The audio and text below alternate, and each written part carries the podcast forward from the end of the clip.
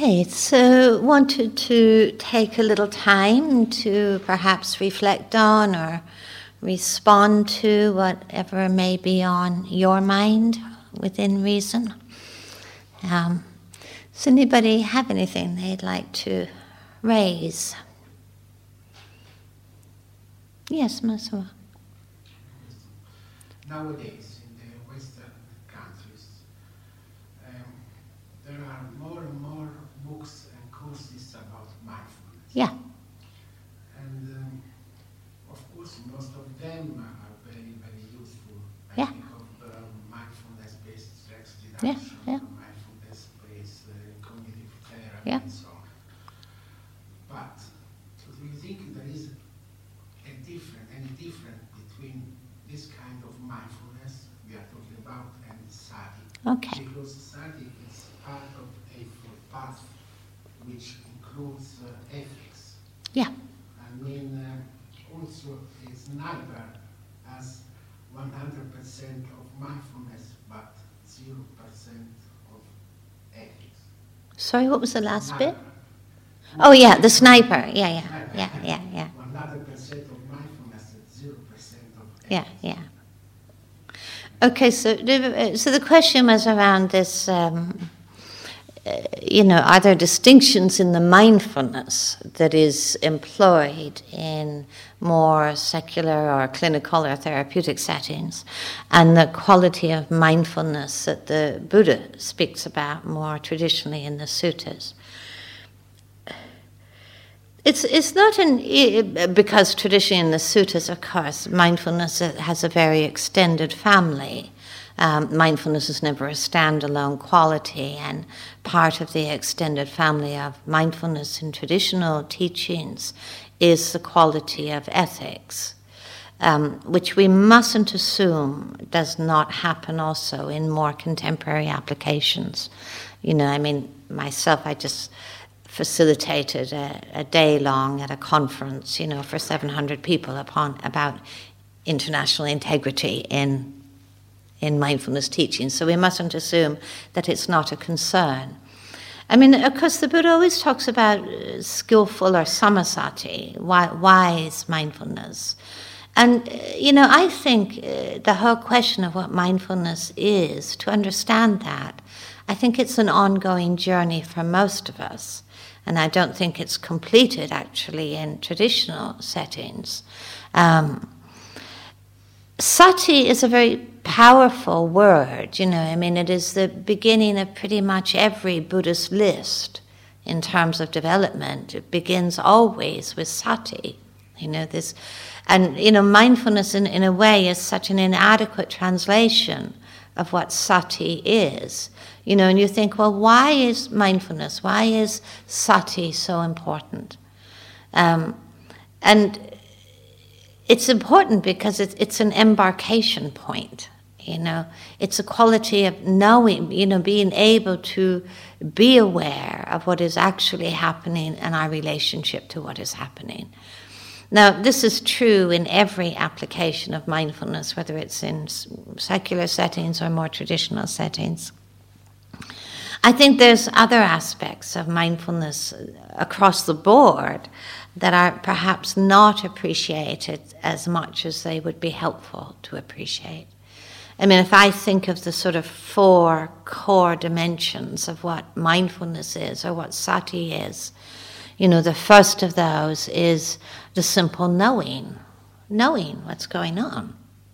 You know, knowing this is thinking, knowing the body, knowing feeling, knowing mind states, knowing what is going on, which actually sounds really simple, but actually is a huge leap for most people. You know, it's very easy to wander through life just not being quite sure of what's going on. But that knowing is also, of course, a first step in non identification. You know, to be able to begin to have a dialogue with what is actually happening rather than being defined by it. I mean, a, another dimension of sati, of course, is in terms of um, protective awareness, which, you know, is, is often overlooked. How much sati is here to protect the mind. You know, and the metaphor that's used in the suttas is the, the gatekeeper at the door of a city. You know, actually has a discerning quality of what is helpful and what is unhelpful. You know, so the gatekeeper at, at the doors of a city, you know, sees this range of, of visitors arriving and actually has the discernment to say, actually, this is helpful or this is unhelpful, who, who to invite in and who not to invite in. And I think we, we apply protective uh, sati in many, many different ways in our own practice. You know, when we see a random narrative or thought arising, you know, that discerning quality that actually can actually say, you know, this is not conducive to my well being or to the well being of others. You know, this is not helpful.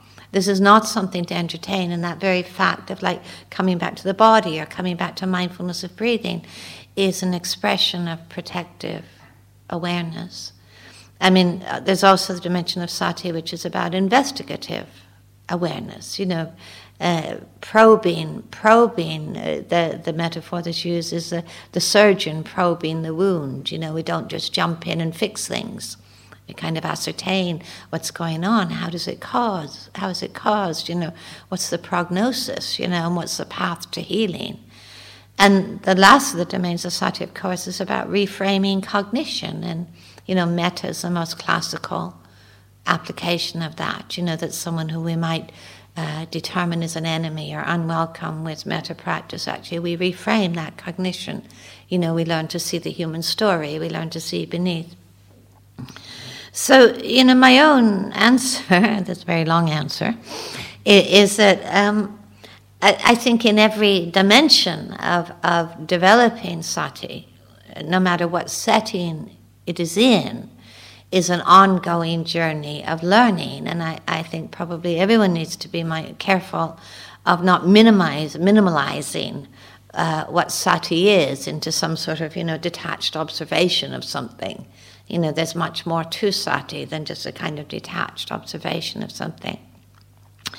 We also have to remember that mindfulness is used in very, very different contexts. You know, the cultivation of mindfulness in this context, um, you know, has a very specific sense of direction. You know, when you look at the Satipatthana, you know that you know this is a this is a direct path for the for liberating the heart. You know, that is the goal. That is the aspiration. Um, in other contexts where you know, the application of mindfulness can just be so helpful in relate, relieving suffering that the, the clarification of that particular goal may not be kind of brought into focus at all. You know, it has a very much more contextualized application. So I don't think these are in, you know, are in, in ways oppositional to each other, you know. Um, you know, and the, the skillfulness of, of both practicing and teaching mindfulness anywhere depends upon understanding it and understanding that it can never be a standalone, uh, an end in itself. You know, it's never an end in itself. Mindfulness is always a doorway. It's always a doorway for understanding. Um, you know, whether that, how that is communicated really relies a lot upon the expertise of both the practitioner and the teacher. And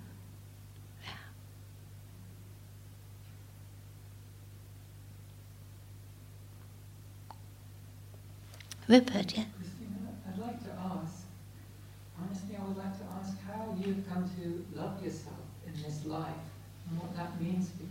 To love myself? Do I love myself? And what does that mean for you? It's a very strong word, love yourself. Uh, you know, it's a very, very strong word. Uh, you know, and yourself is also a very strong word. Uh, uh, uh you know, and, and, so they're both two very powerful words, big words. Um, love you, love myself. Um, there's parts, uh, you know, things that my mind does at times that I don't find particularly helpful, you know, or acceptable. I, I don't need to love them. I can make a lot of room for them, you know, I can make a lot of space for them. Um, myself is a very big word. Um, you know, which self? You know, the, the one that gets up grumpy in the morning, or the one that's perfectly benign at lunchtime, or the one that's, you know, tired, or the one that's creative, or the one that's energized. I'm not in a state of argument with what is happening right now. That, that's a big relief. You know, when you're not in a state of argument, you're not in a state of blame and shame and judgment.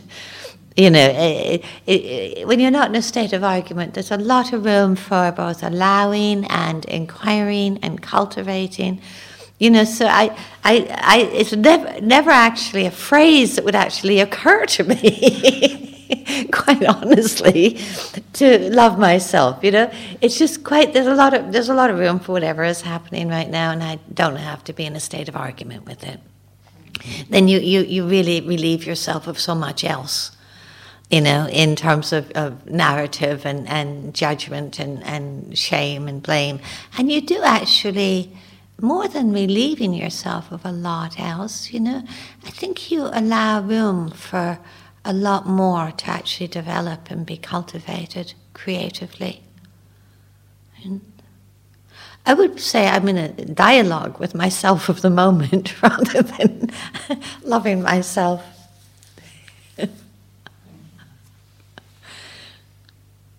He's, I love daydreaming. Is that incompatible with mindfulness? Yes.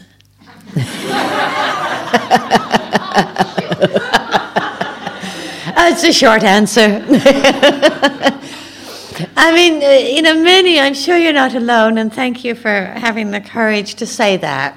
Um, I, am sure many people might secretly love daydreaming and actually feel a bit embarrassed to actually it forward, you know, but I think daydreaming. Uh, uh, I, I mean, we use this, we have to be careful how we use words, you know, because I think that daydreaming is often producing a, a, contrived reality of the moment, you know, the, the, the nice reverie, you know, the nice story. It's quite different than creative imagining, um, you know, uh, uh, that kind of creativity. I think that the kind of contrived, pleasant, you know, because when we talk about daydreaming, it's generally pleasant, isn't it? The sort of contrived fabrication of an alternative reality is usually sending us a little bit of message of saying this one is not quite good enough. You know, so I, I, I have the capacity to produce a substitute. So I, it is actually a kind of craving. I often think daydreaming is a kind of craving, the craving to have a certain kind of experience, pleasant, which allows me to be a certain kind of person. And actually they they are they do not uh, yeah mindfulness and daydreaming not quite in the same bed. Yeah it's, it's, quite a it's quite a useful habit to actually begin to question you know not to try and annihilate but to look at the moments when the attraction to daydreaming is there and we probably find that in our moments of greatest contentment and greatest well-being and greatest sense of sufficiency, the attraction to daydream is probably not present. Mm? So it's quite good to actually just check that out. When does that impulse or that inclination arise? You know, and then rather going into the daydream, you know, if it's arising from a moment of discontent or a moment of boredom, you know, or a moment of, of flatness or feeling something's missing, mindfulness would actually turn towards that, right? You know, that, that underlying climate,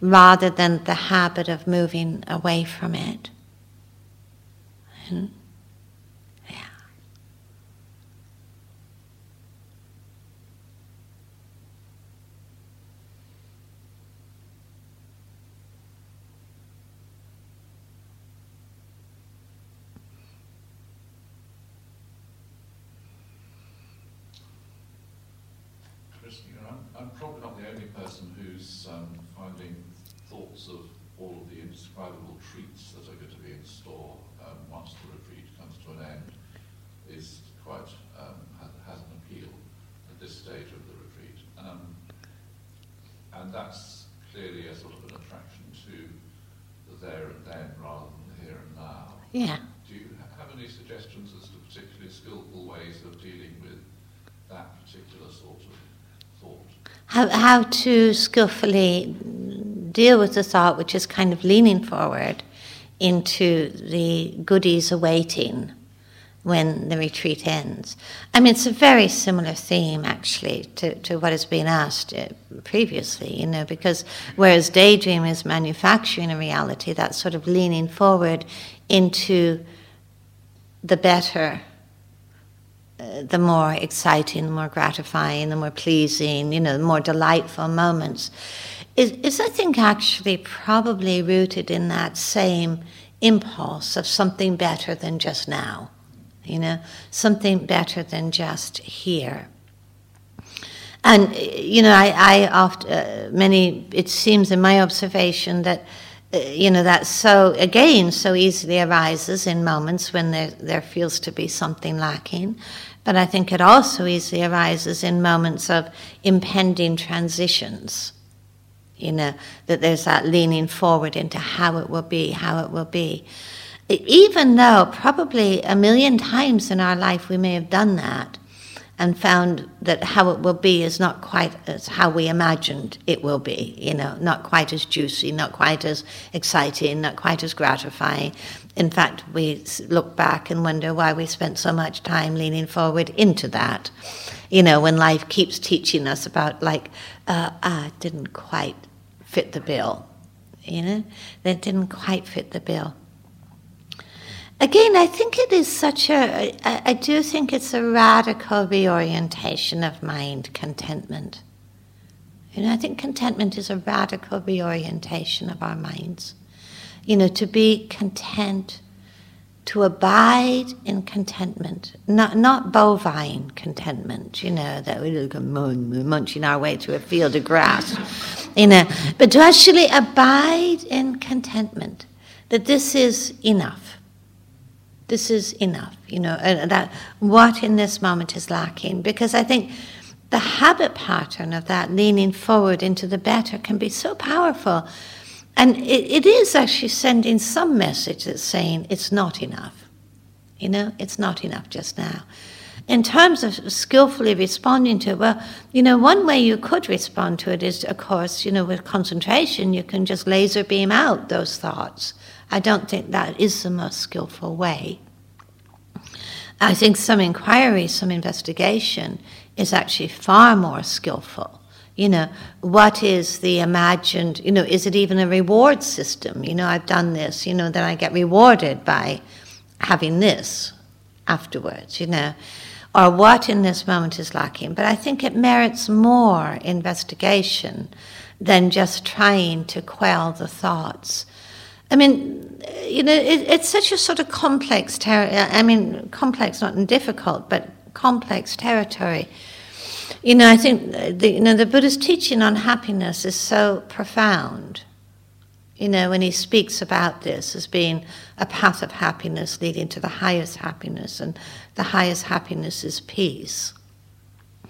And in the Buddha's teaching on, on happiness is actually really so radical because he's always, you know, he speaks about worldly happiness and he speaks about unworldly happiness. You know, there's no denial that there's much that is lovely in life that is, you know, comes through the sense doors.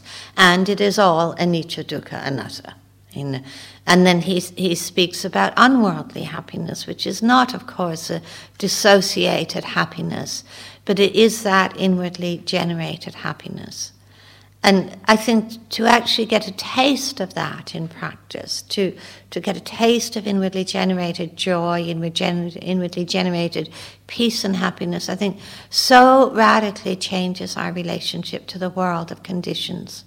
You know, that, that we don't anymore just look at life and say, make me happy you know, because we know, even though there's much happiness that can be gained, that actually nothing in terms of worldly happiness can ever even really compare to the richness of inwardly generated happiness, which is why actually the Buddha really suggested to people they should sit down, you know, and stop and cultivate inwardly and look inwardly and, um, you know, see what is possible, the potentiality of their own hearts and minds for that uh, really unshakable, unshakable sense of well-being.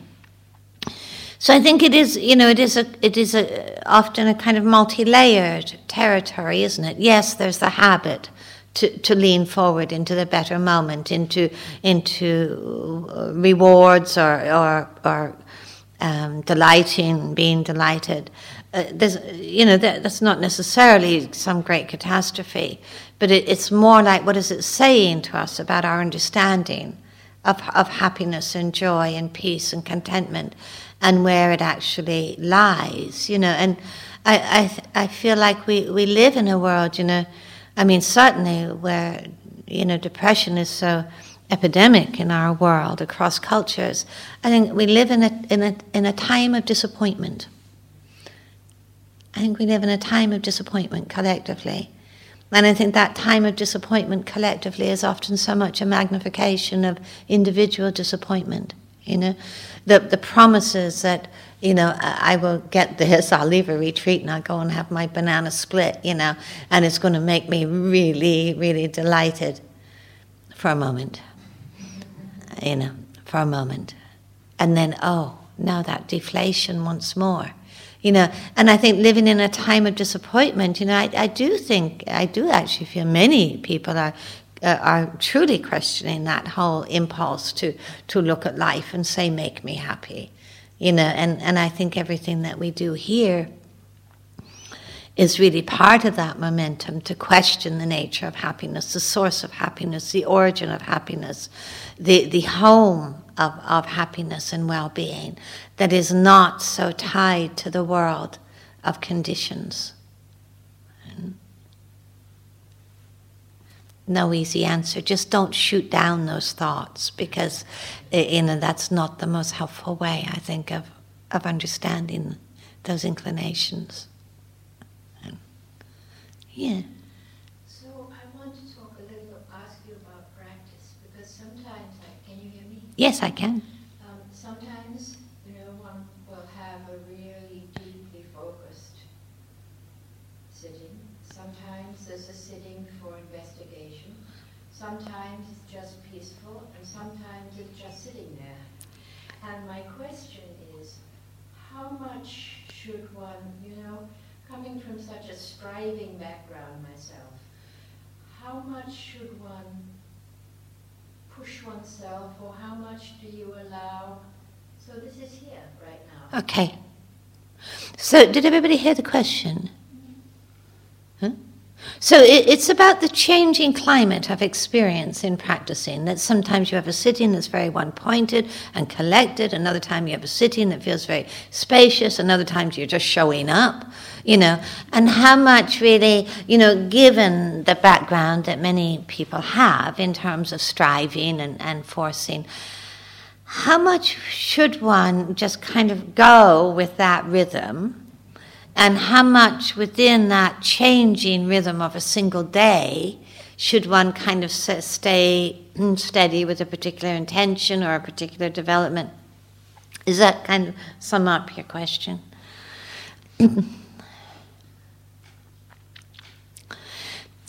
we talk about two different layers of this because uh, one layer is actually what I would call almost meditative uh, craftsman craftspersonship, the craft of the practice. And the other part of this is really the art of the practice. Okay? Now, these have to be interrelated. Now, when I would talk about the craft of the practices, you know, when I survey, say, you know, the array of meditative styles, the array of meditative techniques, they're not all the same. You know, they actually have certain aspirations and certain possibilities held within them.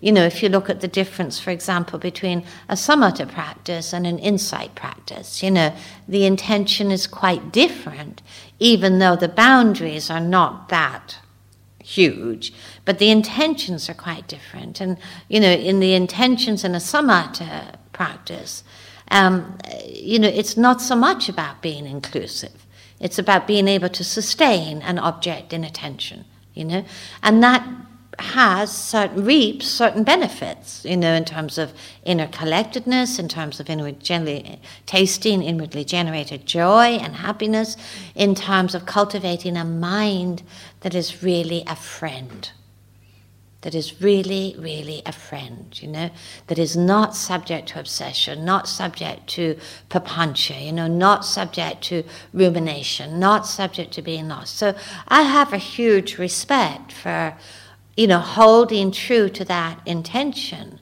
Whereas with an insight practice, of course, the intention is far more inclusive. You know, you again may have an anchoring object, but there's much that's going on, you know, different things become predominant. You're very responsive to that. You're very inclusive.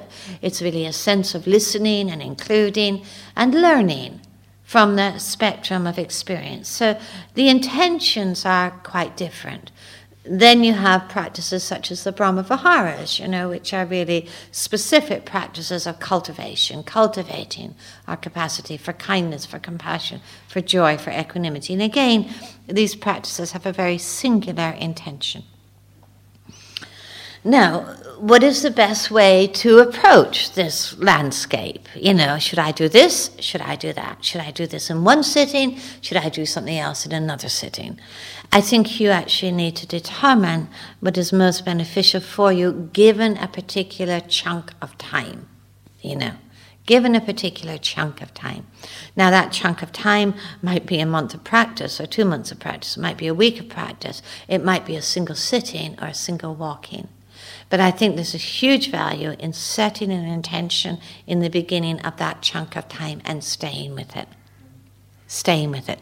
So you're not in the mind, you know, that says, oh, I'm, I've really uh, dedicated this time to a much more collected, samatha style. Oh, no, it's not really working. I'll do some of this, I'll do some of that. So, you know, we, we, I think we sometimes forget the element of how much meditative development is actually a training in developing and inclining the mind in particular ways. Now, these styles are not incompatible, clearly.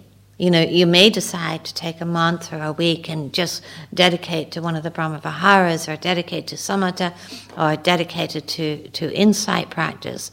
But that, that, that can be a particular dedication, but these, these practice styles or these threads always have to be interwoven. You know, I mean, insight practice without samatha is not choiceless awareness. Usually, it's choiceless spaciness. You know, um, you know, samatha practice without metta is often a kind of forcing and, and heavy-handedness.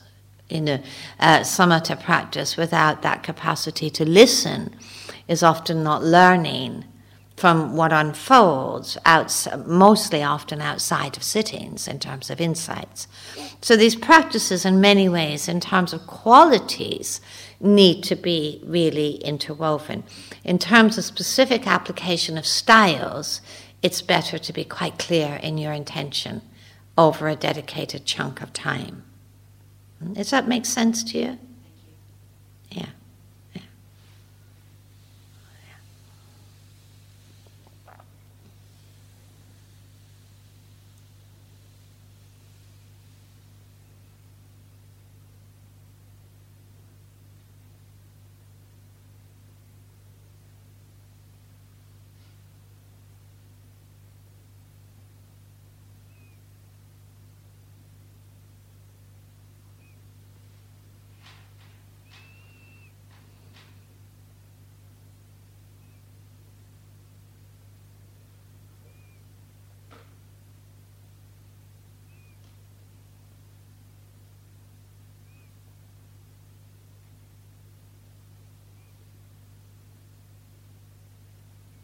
Christina,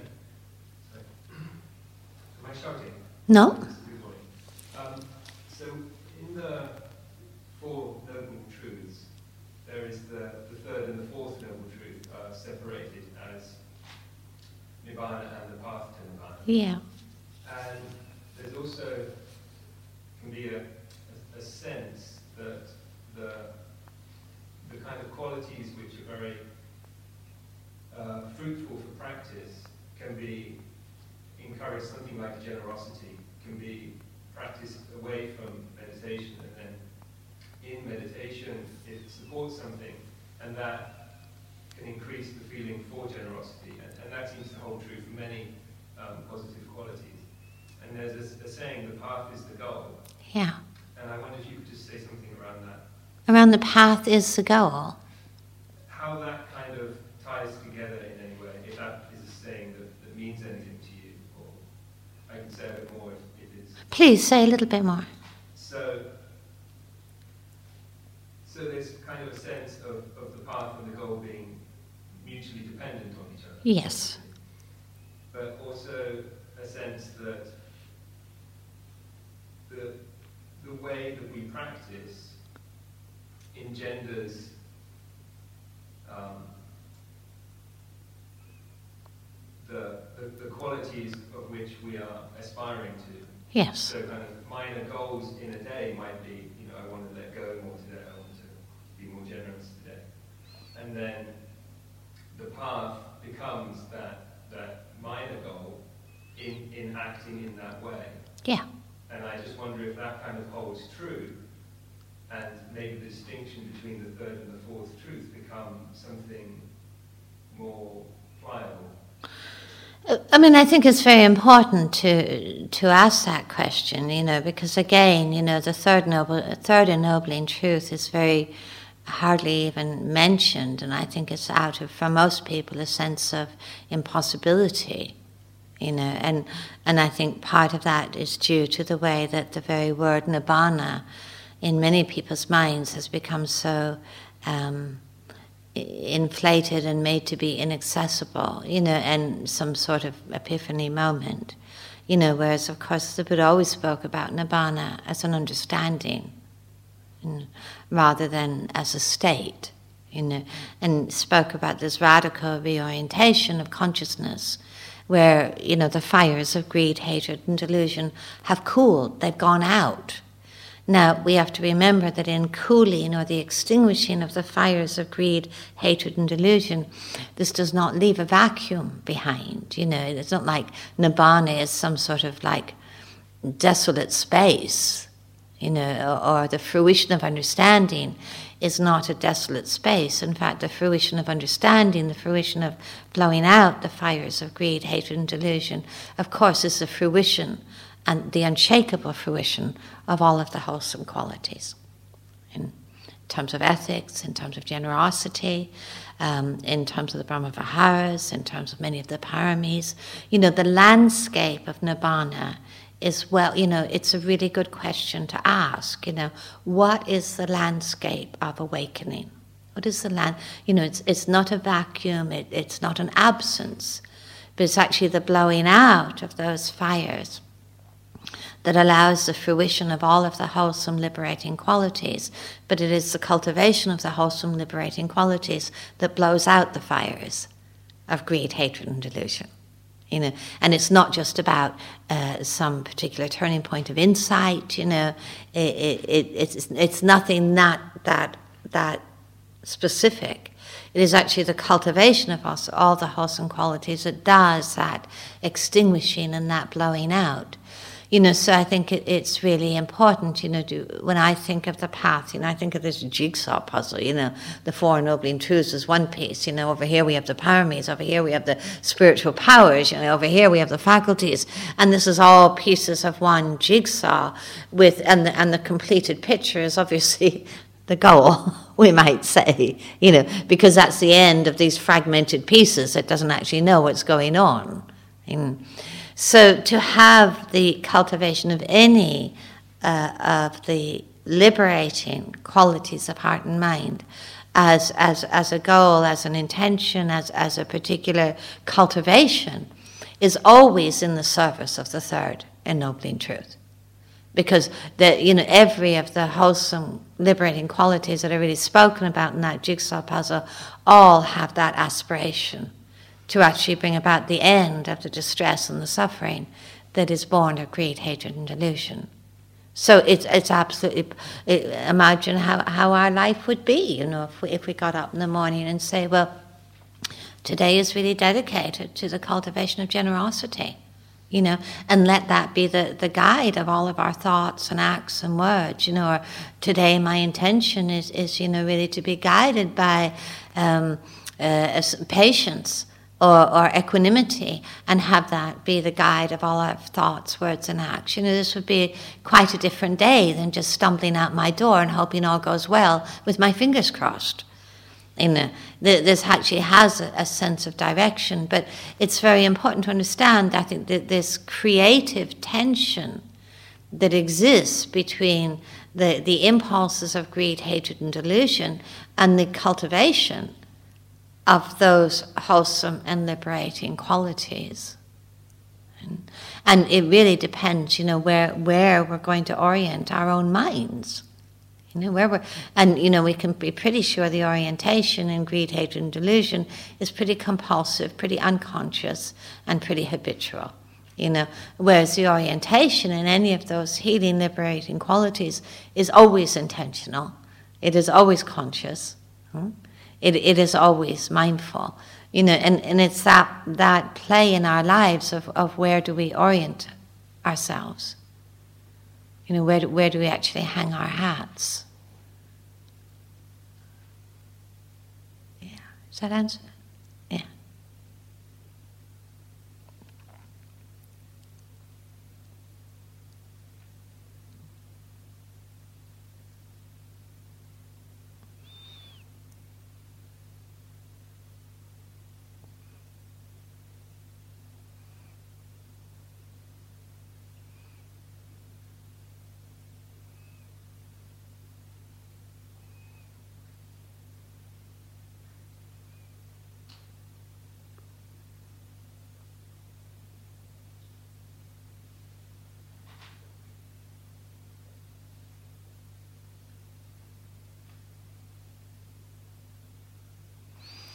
Okay, I think we can end there.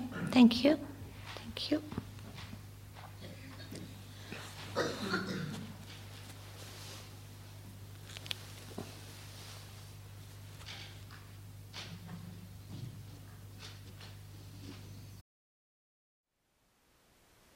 Thank you for listening. To learn how you can support the teachers and Dharma Seed, please visit dharmaseed.org slash donate.